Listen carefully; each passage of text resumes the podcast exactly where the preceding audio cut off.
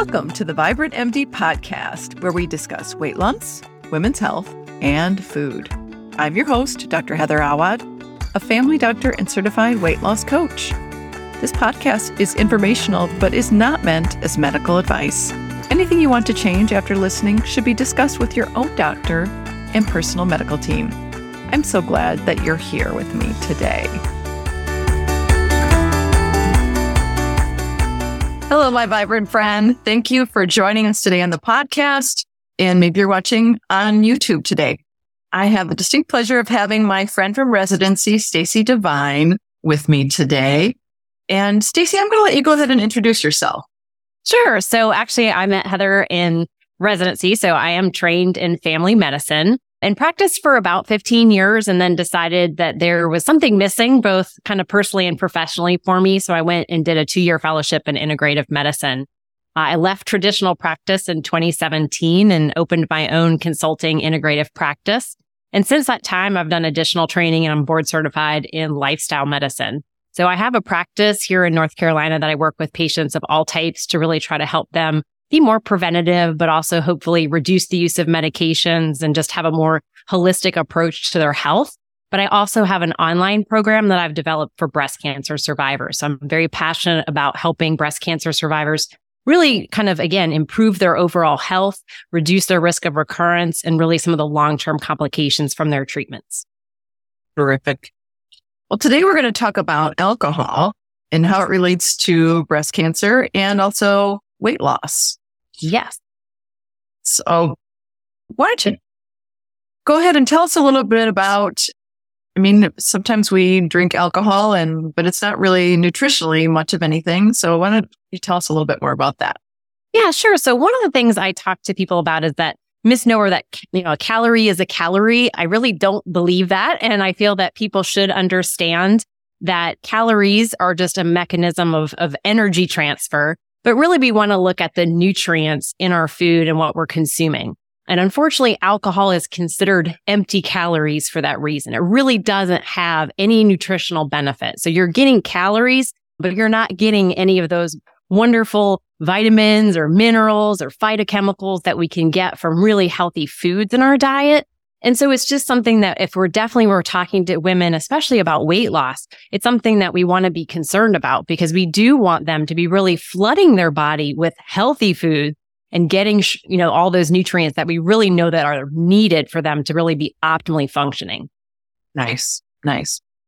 One of the things that I've noticed, you know, if I've had a couple glasses of wine is that I'm not paying attention to how full I am. So there's kind of a whole thing where even just you know, having alcohol changes how you eat.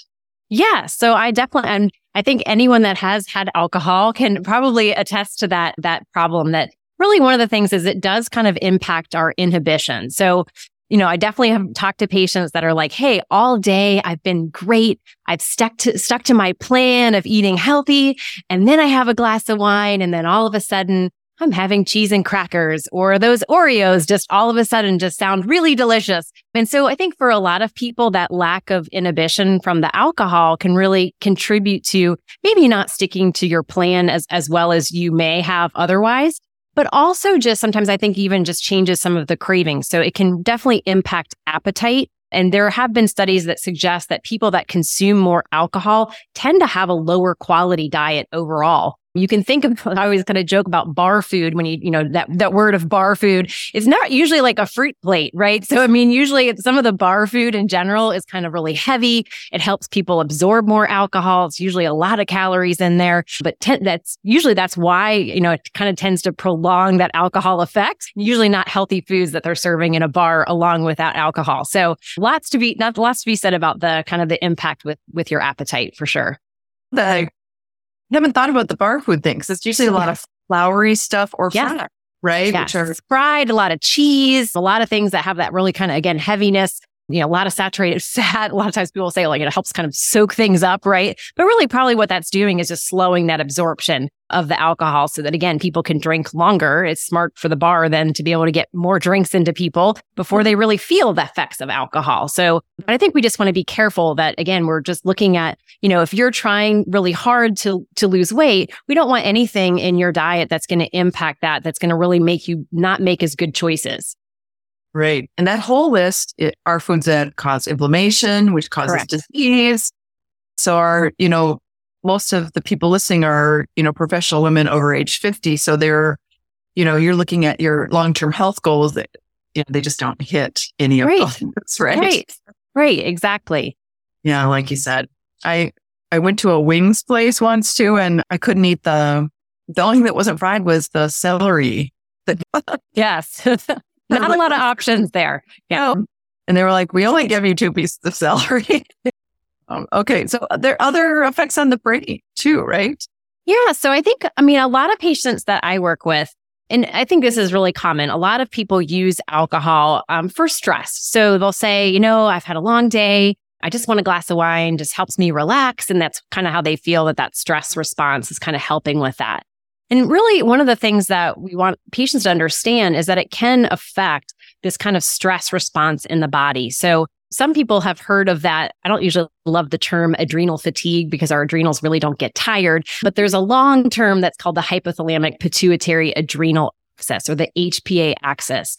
And it has been shown that alcohol can impact that functioning in the body. And so what it can do over time for people that consume alcohol regularly it can actually increase that cortisol stress response that we have in the body. Though even in the short term, if you feel like it's helping with stress, in the long term, it's actually worsening it. It's actually increasing your stress response over time. And so it's kind of one of those short term, long term things that again, people I think sometimes misuse it and for sometimes for that reason for stress. And so really one of the things we want to counsel patients about is that there's probably healthier ways for them to manage that stress that are mm. actually going to long term help with that cortisol stress response. And that cortisol response, response for weight is really significant. So that's something that we really want to address. If a patient is concerned, like, Hey, I'm not losing weight. I'm doing all these correct things and we're not addressing that underlying, you know, their stress and some of those other pieces in their lifestyle, we're going to, it's going to be a lot harder to be successful. Yeah. I like that. It's super interesting. You know, something I've heard from my clients as well, because they're mostly, you know, I think I've already said this, but mostly professional women over age 50, you know, alcohol is a big decision at that point in time. And I've even had some of them say, you know, I really like to have the alcoholic drink because of the social anxiety, just kind of seems to smooth out the evening. But then some of them have expressed that on some evenings, it actually makes them feel worse mm-hmm. instead of better. So it's not, you know, a hundred percent helper. Right. And some of them have also experimented with having, you know, a sparkling water with a lime or a lemon and mm-hmm. said, you know, I felt so good when I hydrated myself at this event mm-hmm. that actually it made the social stuff better. So yeah. it's like experimenting with other, you know, other things that are healthy, you know, to see if the, that stress reaction maybe isn't even on the short term always. Correct. Yeah. I, I definitely agree with that. I think a lot of people, and I kind of say it's, it's a great experiment to try out and just see what you notice. And the cool thing is there's been a lot more movement lately, kind of a sober movement in, in the US so even like for things like restaurants and places like that, or even parties, there are typically more non-alcoholic options besides water or soda, which are nice. So there are people and definitely even restaurants now are, you know, have things like mocktails or other things so that if you still want to feel kind of festive and have that, you can still do that. You just don't have to have the alcohol piece of things. Yeah. Nice. Nice. And I'm always up for experimenting with with things because it's, you know, sometimes we're worried to try things, but just try it, you know, and yeah.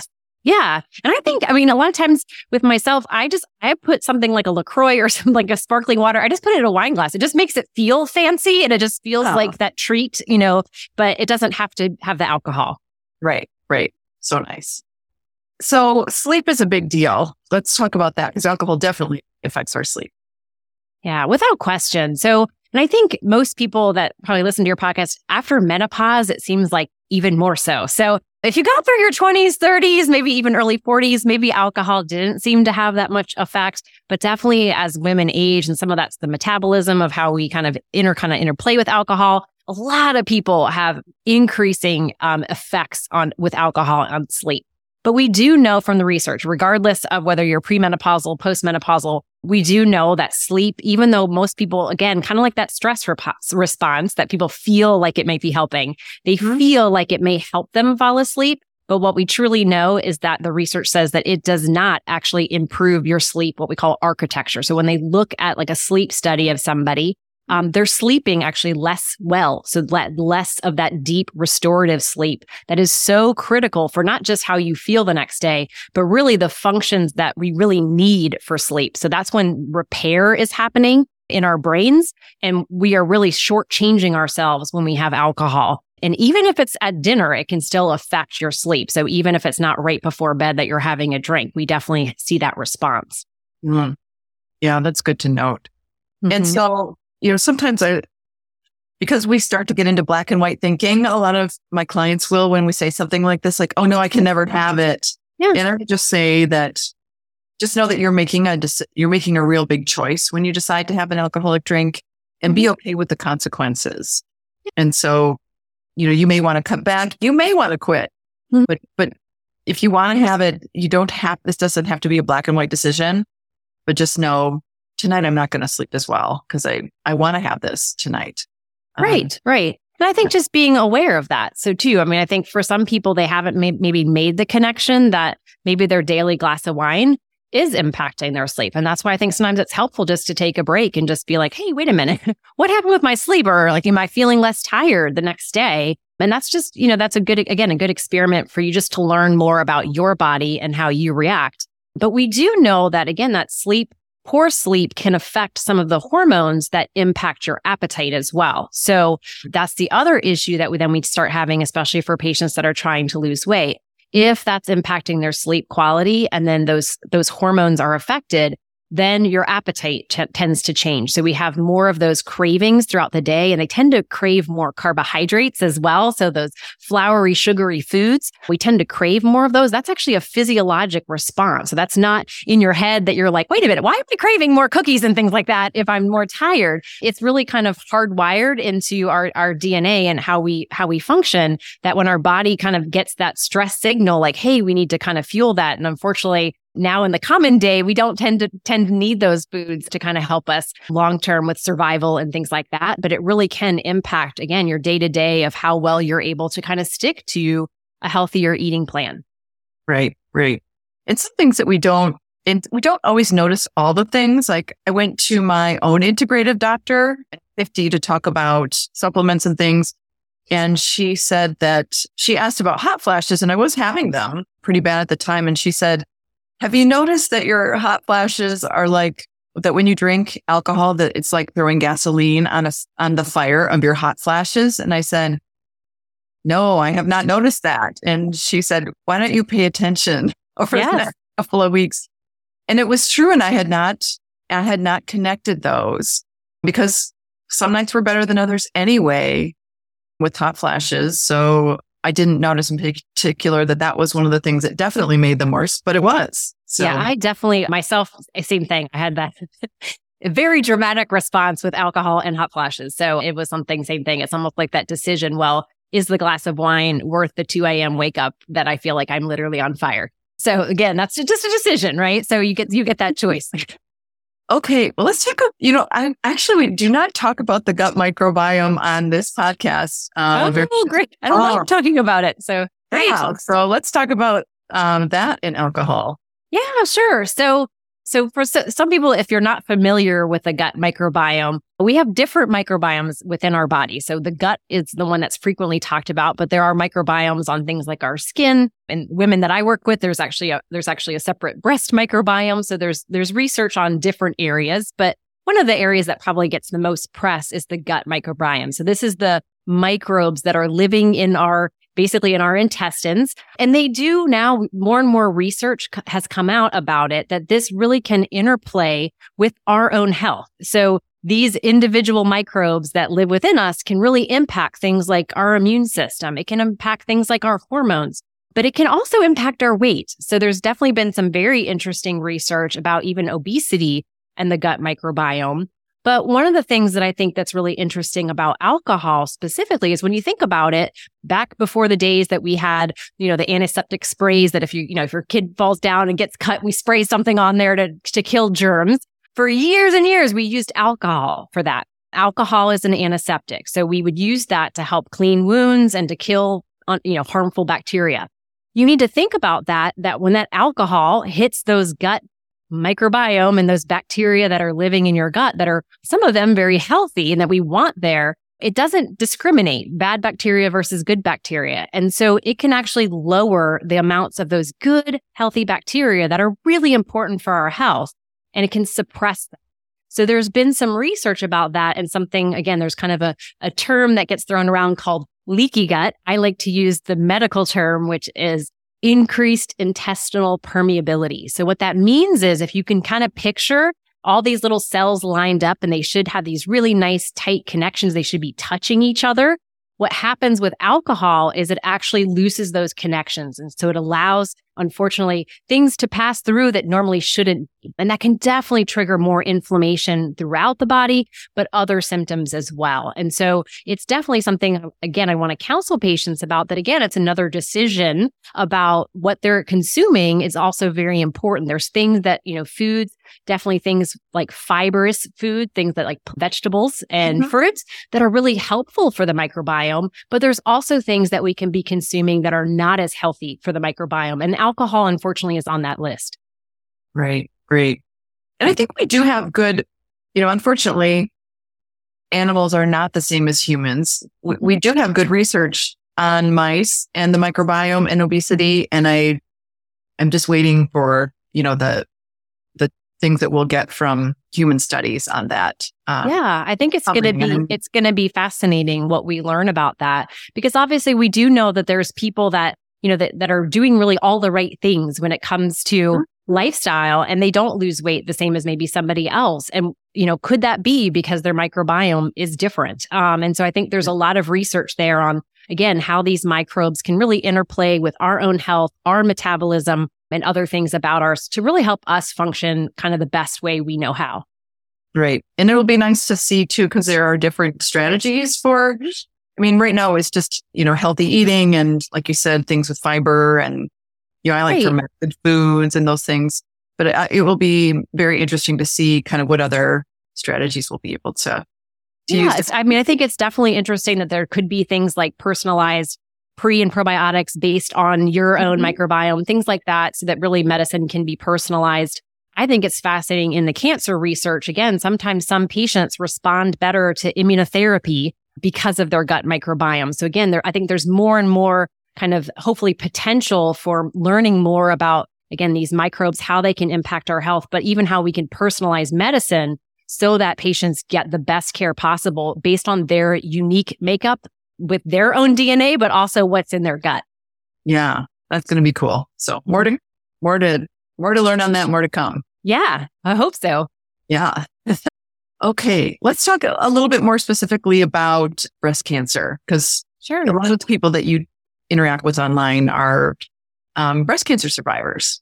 Correct. Yeah. So I think that's one thing that I really like. I know most of your audience is postmenopausal women.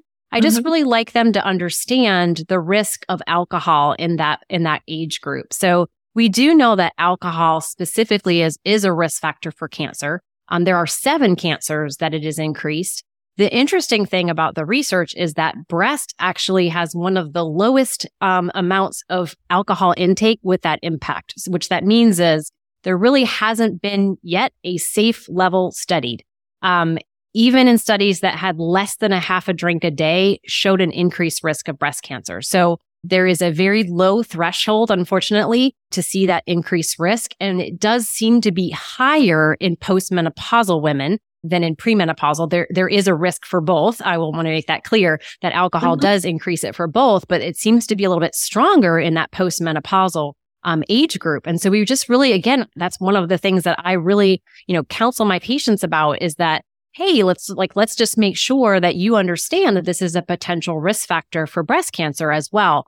A lot of people do not know that. So that is still yeah. not, unfortunately not a common thing. It's not typically talked about a lot. I know a lot of patients, a lot of women that get mammogram reports. A lot, I don't know, it's going to be now a national guideline as of, I think, next year that everyone gets reported about the breast density on their mammogram. That's going to be a national change. Thankfully, not all states currently require that on reports, mm-hmm. but about 50% of women have an increased breast density on a mammogram. And that already is an increased risk for breast cancer. And a lot of women are not counseled about that as well. So it's really more just in kind of, again, telling women that there are certain modif- what we call modifiable risk factors that they may have some control over. And there's things that they may be able to do.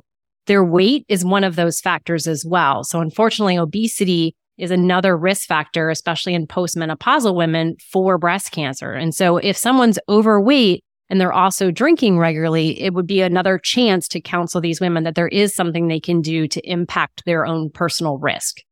Okay. And so that's, we're talking about these, these things that you're talking about right now are people who've never had breast cancer before, Correct. right? Correct. And it's to try to prevent, right? Okay. And does that also continue on for the people who are survivors? Yeah, so it's interesting. There's less data on survivors. So there's definitely, we have more data on women. and It's definitely considered a stronger, we have a stronger pool of data essentially for that alcohol breast cancer risk. But it has been looked at in breast cancer survivors. And it's been found too that the current recommendation is they probably should be not drinking more than three drinks per week. If they desire to not drink alcohol, that would be supported. But if they were going to choose to drink, that usually that limit we talk about is usually around three drinks per week. Okay. Great. Thank you. Yeah. You know, the science, you know, I, I like to tell my clients too and my patients, the science is what we know now. And so, you know, we'll keep looking at that. And the, I, I, thankfully breast cancer research is fairly well funded. So we should, you know, it's not that, that scientists and doctors change their minds, but as they keep studying more and more people with these, hopefully we'll get Right. You learn better. more. You learn more for sure. You know, just like th- that's kind of the new smoking, right? So we, back in the day, if you actually go back in the 30s, they actually used to give cigarettes to people. They thought it was actually healthy for them. And obviously now we would all say, well, that's crazy. We know now that that's not a good thing. Hopefully now the next generation is going to know more about the impact of alcohol on our health. And so obviously this is just from more and more research that we have learned that. But I just, I like to counsel women about this because so many women still believe that the primary cause of breast cancer, or most times it's genetic. And that's usually the first thing someone will say is if I talk about breast cancer is like, well, I'm not really worried about it because it doesn't run in my family.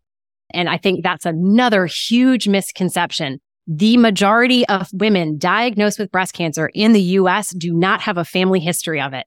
So unfortunately, there's a lot of risk factors that we can't control. So we can't control that we're getting older. Age is a, is a big one as we age. Yeah. We're women. So we can't control that as well the age of your first menstrual cycle and sometimes with pregnancy and breastfeeding those things have may have already passed in your life so there's not much you can do about that at that moment so the things that we can modify typically are things like are we exercising again body fat percentage and body fat and really trying to reduce that as well as the alcohol consumption those are the main modifiable ones that we know of right now okay yeah it's good to know what things you can do that are in your control to change mm-hmm you want. Know? Right. Right. And again, it's all about choices. But I think also, I think a lot of women are very shocked when they're diagnosed with breast cancer because of that same misconception. They're like, I, you know, I never thought to, it could happen to me because I didn't, you know, my mom didn't have it. It's not, it doesn't run in my family. And so again, I feel like it's, it's our job to really educate people more about, again, are there anything, are there anything else that we can kind of suggest to help reduce their own personal risk? And again, it's risk doesn't mean that even if you do everything right, of course, that you can't get cancer. Unfortunately, that does happen. But if there is something that you could change and if you knew that it would potentially reduce your risk, a lot of women would want to do that. Yeah. I appreciate talking about that. There's a lot of press, of course, about people. You know, we talk, you always hear about the celebrity who had this genetic thing. And so the, and this is the surgery they had. And mm-hmm. there's a lot of talk about that and, and less talk about these kind of risk factors that you know, are kind of everyday everyday things. Right, right. And I always say too, like I don't I never want anyone to feel like the blame shame game around that too because I never want someone to feel like, oh, you know, I did this to myself. We never know in an individual patient what kind of caused that cancer. And again, we're just talking about risk. So it's one of those things, just like we would encourage people to exercise for all kinds of reasons for their health. These are just factors that, that we do know can impact it. But again, we never would want someone that has been diagnosed with cancer to feel kind of that blame that they that they caused their cancer. Yeah. Thank you for saying that. That's mm-hmm. really well, thank you so much for being here today. I just appreciate sure. every time we talk about something. So yeah, I thank yeah. you for having me. I appreciate the opportunity. Yeah. Well, where can I, w- I will put all of your contact information and your socials and your website in the show notes so people can find you easily there with a, just a click. But please tell people out loud where they can find you. Yeah. So on Instagram, I'm at Stacey Devine MD. I actually have two websites. One is for my practice, Stacey Vine MD, but for my online program is open to anyone in the US or Canada, any anybody for breast cancer survivorship. That's a that's a self a self-study program. The website for that is Thriving ABC so it stands for Thriving After Breast Cancer. So thrivingabc.com. They can go there. I've got some freebies that they can download with more information, but also I send out a weekly newsletter and then also they can sign up for my class. Great, great. Thank you again for being here. I really appreciate the conversation. Sure. Thank you.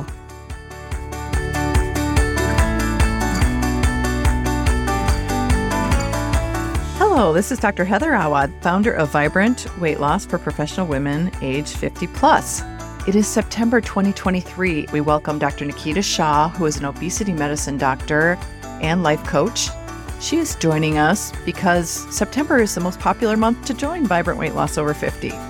So, if you are interested and ready to go, please go to heatherawadmd.com. So that's Heather, A W A D M D com and book a call to apply for the program.